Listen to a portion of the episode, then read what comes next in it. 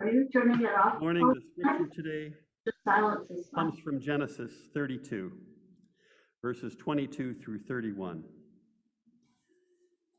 Jacob got up during the night, took his two wives, his two women servants, and his eleven sons, and crossed the Jabbok River's shallow water. He took them and everything that belonged to him, and he helped them cross the river. But Jacob stayed apart by himself, and a man wrestled with him until dawn broke. When the man saw that he couldn't defeat Jacob, he grabbed Jacob's thigh and tore a muscle in Jacob's thigh as he wrestled with him. The man said, Let me go because the dawn is breaking. But Jacob said, I won't let you go until you bless me. He said to Jacob, What's your name? And he replied, Jacob. Then he said, Your name won't be Jacob any longer, but Israel, because you struggled with God and with man and won. Jacob also asked and said, Tell me your name. But he said, Why do you ask for my name? And he blessed Jacob. There Jacob named the place Peniel, because I've seen God's face to face, and my life has been saved. The sun rose as Jacob passed Peniel, limping because of his thigh. For the word of God in Scripture, for the word of God among us, for the word of God within us, thanks be to God. Thank you.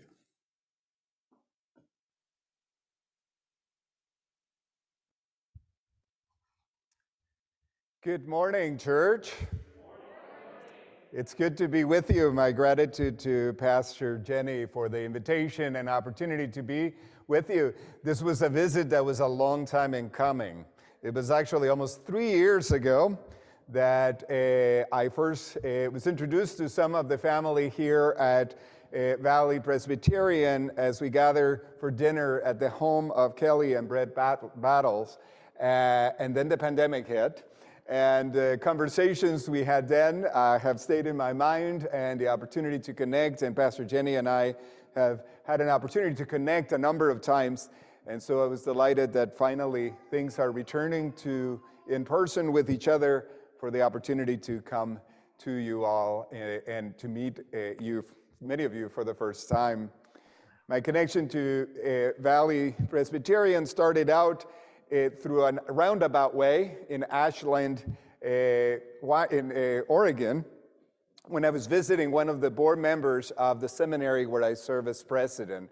Uh, again, my name is David Vasquez Levy. I serve as president at Pacific School of Religion, a seminary in Berkeley, California. Uh, one of our board members is, is a, a, member of a congregation in, Ice, in Ashland that was, at, uh, that was served by one of our alums from PSR. And as I was visiting there years ago, I got to meet uh, Pastor Mark and Cheryl, who could not stop talking about uh, the church here and the ministry of this congregation, its theater ministry, its impact on the community. So we've stayed in touch and all of those things finally mean I have the opportunity to be with you today, and I'm grateful for that. Seminaries are creatures of the church. When I told my daughter, who is now uh, you know, preparing to go off to college, that I was going to become president of a seminary, this was seven years ago, she said to me, Why does a, ce- a cemetery need a president? I said, well, not a cemetery, but seminaries. The word seminary comes from the Greek, the Latin word for a seed bed, a place that you take seeds and plant them so they may grow a bit and then be transplanted to grow elsewhere. The seeds come from the church. It is uh, the work of seminaries to prepare leaders for the church who find their own discernment and call in the midst of these communities and return to serve our communities. But seminaries prepare not only pastors and clergy, but increasingly recognize the need in our world for leaders with passion, with vision, and with skill to lead in all areas of society. In a time eerily similar to our own, marked by war and pandemic, William Butler Yeats' poem, The Second Coming, articulated the need for each of us who are people of faith to draw on the deepest wells of our knowledge, of our conviction. In the second coming, William Butler Yeats writes, The best lack all conviction, while the worst are full of passionate intensity. We are living through a time that requires us, those of us who hope and aspire for the best, to draw from our own conviction, to understand the traditions of our communities, the legacies of our faith traditions, to engage a world in desperate need of good news. That is the work of a seminary. That is the work of Pacific School of Religion that for over 150 years has been seeking to prepare spiritually rooted leaders so that we may create a world where all can thrive. There's some information about PSR on the table outside uh, after coffee. Love to kind of have an opportunity to visit with you about that work, but also to invite you to take some of those things with you and to give a new look at the possibility of seminary, not only for the preparation of pastors and clergy, but to help shape your own journey of faith and your own understanding of it. Let us pray. May the words of my mouth and the meditations of our hearts be acceptable to you, O Lord, our God and our Redeemer. In the introspection afforded to many of us during the time of sheltered in place, I came to a realization. I am officially middle aged. My oldest is in his second semester at Howard University in DC, and my youngest, who was the one who told me, Why does a cemetery need a president? has made a final decision to go to Cal Poly Humboldt to start college this fall after having sat with many possibilities of schools to go to. I don't know what happened. It was just yesterday that they were just tiny little kids. If my teenage children, uh, you know, fail to remind me that I'm middle aged, my body takes care of it. Whether it is trying to figure out why is it that every time I try to stretch, something hurts. But I'm also reminded of it at three in the morning when I wake up with the weight of the world on my shoulders. I remember as a child wondering why my parents would talk about not being able to sleep. What was there to it? Plop on your head on the pillow, go to sleep, wake up bright and early, ready to go. In the opening lines of The Peace of Wild Things, poet and activist Wendell Berry shows that he knows what it means to be middle aged. When despair for the when despair for the world grows in me, I wake in the night at the least sound, in fear of what my life and my children's life may be. Jacob, in the story we heard read this morning in Genesis, is middle aged. He is grappling with the consequences of his actions when he was a young man. I don't know if you remember the story of Jacob, but Jacob is one of a pair of twin brothers who are born wrestling in the womb and as they come out. The story in the Bible says that when they were born, it's a great image, Jacob was holding on to his older brother Esau, who was older by a couple of minutes as he was born, and was holding on to his heel because Jacob is in the Bible the trickster figure. This is where we get the idea of pulling your leg, as he is pulling the leg of his brother as he is born. But at this moment, Jacob is not enjoying the role of trickster but is wrestling with the fact that he cheated his brother out of his birthright, which led him to run away and spend the majority of his adult life in exile.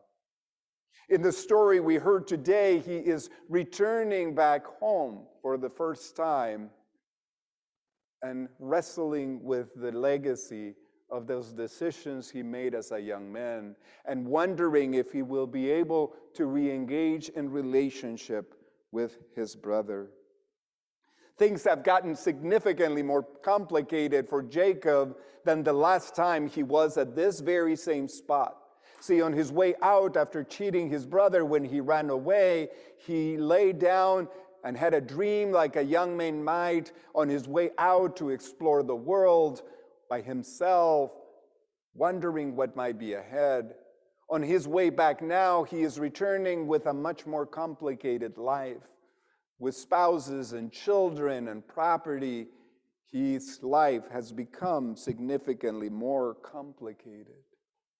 In a scene that is reminiscent of the ones that have become so prevalent on our screens, of people escaping out of the path of war, storms, economic displacement, and conflict. In today's text, Jacob is traveling with his whole family, with everything with them.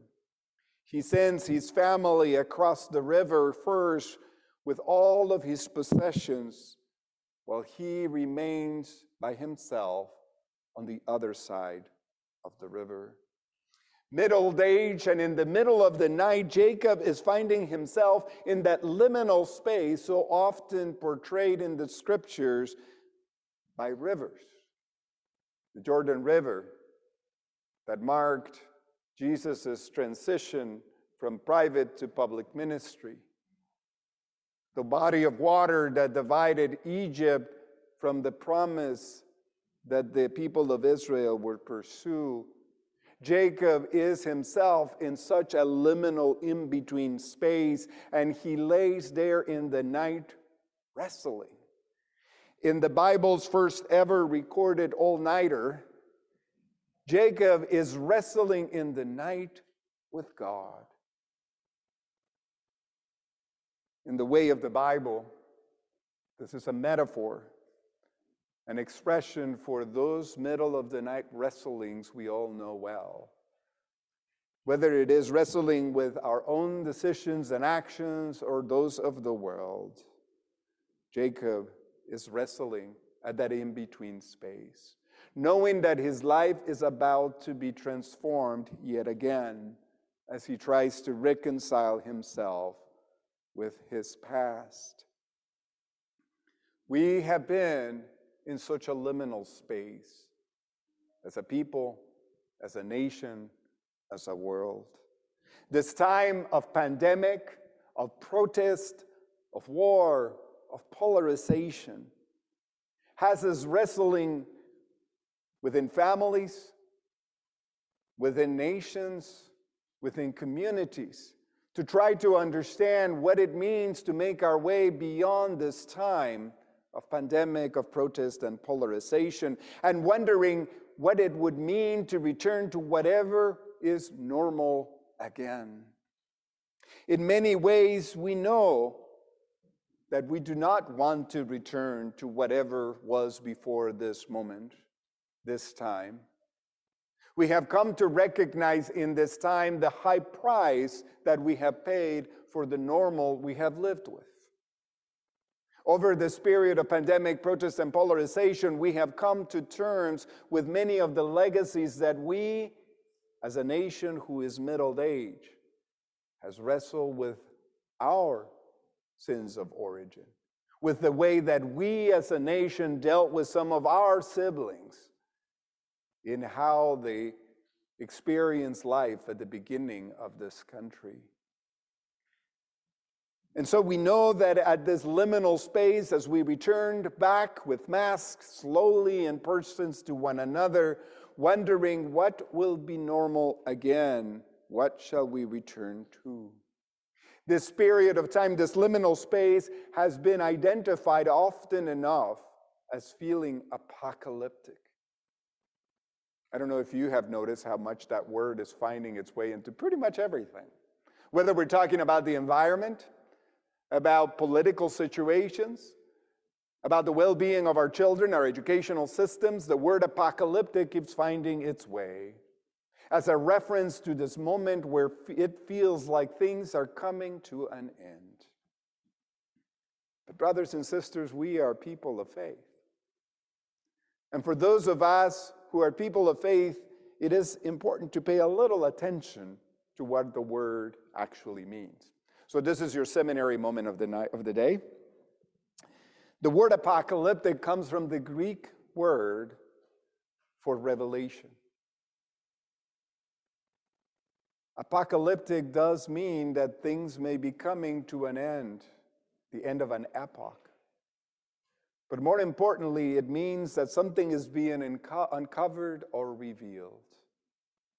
This last couple of years have indeed revealed much about our impact on one another and on a hurting planet.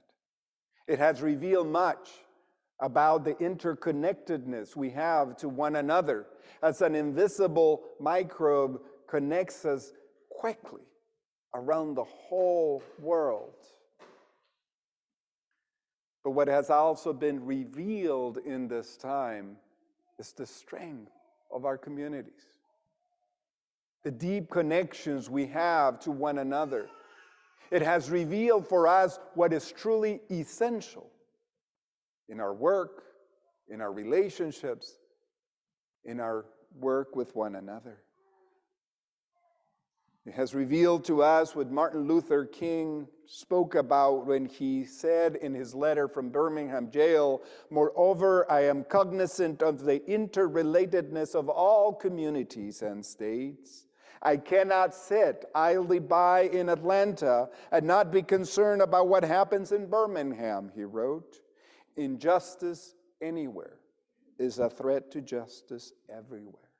We are caught in an inescapable network of mutuality tied to a single garment of destiny. Whatever affects one directly affects all indirectly. Jacob is wrestling with his past, trying to figure out what it will mean to move ahead into the other side of this liminal space. The good news of the text is that God wrestles with him. What Jacob is doing in the middle of the night to figure out if he can reconcile himself with his past is the work of every immigrant, of every generation. It is the work that the church must do. How much of our past can we carry into our future? How much of it must we let go of? How will both the mistakes and the opportunities of our past and our legacies help inform the world as we move ahead into it? What of our faith and convictions and values will be transferred to the next generation? And how much of it will they need to discover anew what it means to be church, to be world, to be connected? The good news is that it is in the wrestling with these questions that God is present. See, the role of the church, which in all of the challenges we may think and concerns we may have about the future of religious communities, represents still the largest network of organizations anywhere in the world. Every single community in the United States has a church. Communities where the banks have moved out, the grocery stores have closed, the gas stations are gone, the schools have been consolidated, whether it's in rural areas or in urban settings, churches remain present in those communities. Symbols of that network of interconnectedness. Our work as people of faith is a calling to reimagine how we wrestle with the realities of our lives. In fact, in the sacred text, Jacob gets a new name in the middle of such a difficult middle age, in the middle of the night liminal moment. His new name becomes Israel, one who wrestles with God. The role of the church is not simply to pass on what we ourselves have already come to understand and the ways we have come to understand life and good news, but rather the role of the church is to wrestle. That is the very name of the people of Israel, the ones who wrestle with God. In this time of pandemic protest and polarization, we are wrestling with tectonic shifts not only in our faith communities, but in every aspect of our lives. Massive changes in technology and acceleration, in globalization, in environmental degradation, in the awareness of the ethnic and cultural diversity of our world.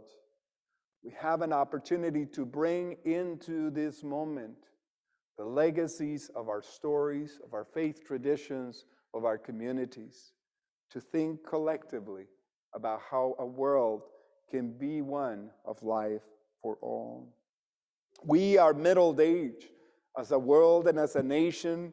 We must grapple with the consequences of the actions we took as a nation early on, but also to seek ways to live fully into a future where all can thrive. In the work at Pacific School of Religion at PSR, I tell students at the beginning of every school year during orientation that our work of theological education is about three things to blow your mind, to embolden your heart, and to strengthen your hands. That is our work for the seminary on behalf of the church, but for the church as well. To blow our minds, to place the issues of our day, of our life, into a much larger whole. That's what, you know, the degree we give at a seminary is called a Master's of Divinity. Isn't that hilarious? Like we've got a Master to Divinity, really? But anyway, it's an attempt at saying that what we try to wrestle with are these theological ideas, these large stories, these sacred stories that help us think about the things we care deeply about in a much larger whole, larger than our church, larger than our state, larger than our nation, larger even than our world. To embolden our hearts.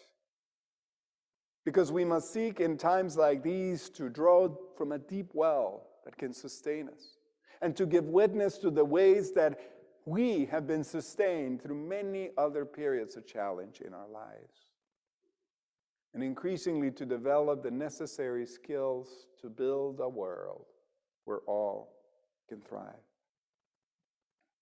Tomorrow will mark the 55th anniversary of another speech by Martin Luther King that is perhaps not as well known, but has often been understood as the speech that began to really turn towards the possibility of his assassination. Because of the way that in that speech he articulated with such forcefulness his opposition to the Vietnam War and his understanding of the need for a world to be transformed. Speaking at Riverside Church in New York City, in a speech entitled Beyond Vietnam Time to Break the Silence, MLK wrote the following These are revolutionary times. All over the globe, people are revolting against all systems of exploitation and oppression. And out of the wounds of a frail world, new systems of justice and equality are being born. The shirtless and the barefoot people of the land are rising up as never before. The people who sat in darkness have seen a great light. This is indeed an apocalyptic time, and we feel it in our bodies and in our gut. But it is a revelatory time because it is revealing an emerging generation of young people who see the same spirit we have seen ourselves of the possibility of a world where all can thrive. These young people are calling us to fight for their lives they are calling us to pay attention to the environmental impact we have. They are demanding that we take to the streets and remember that Black Lives Matter. It is in this generation that we see, as in every generation before, the possibility of a new world. What gives me most energy is to see those young voices expressed in those who come to PSR either as students to pursue a call to ministry in the church or to find ways to retool their own work in all kinds of disciplines to draw from their faith and their conviction to help reimagine the world. In this text from Genesis, it is worth noting that it is not a Western. You know, in a Western, if this story was a Western, Jacob would be walking victorious into a sunset and the whole thing will be settled. But that's not the way the story ends. Jacob is not walking like John Wayne, victorious unto the sunset. Instead, he is limping into a sunrise. He has been transformed by this wrestling in the night. And that gives him the courage to walk into the possibility of a new day. May we too be inspired by the Word of God, by the convictions of our lives, to imagine the possibility of walking, perhaps limping, if need be, into a new world. Amen.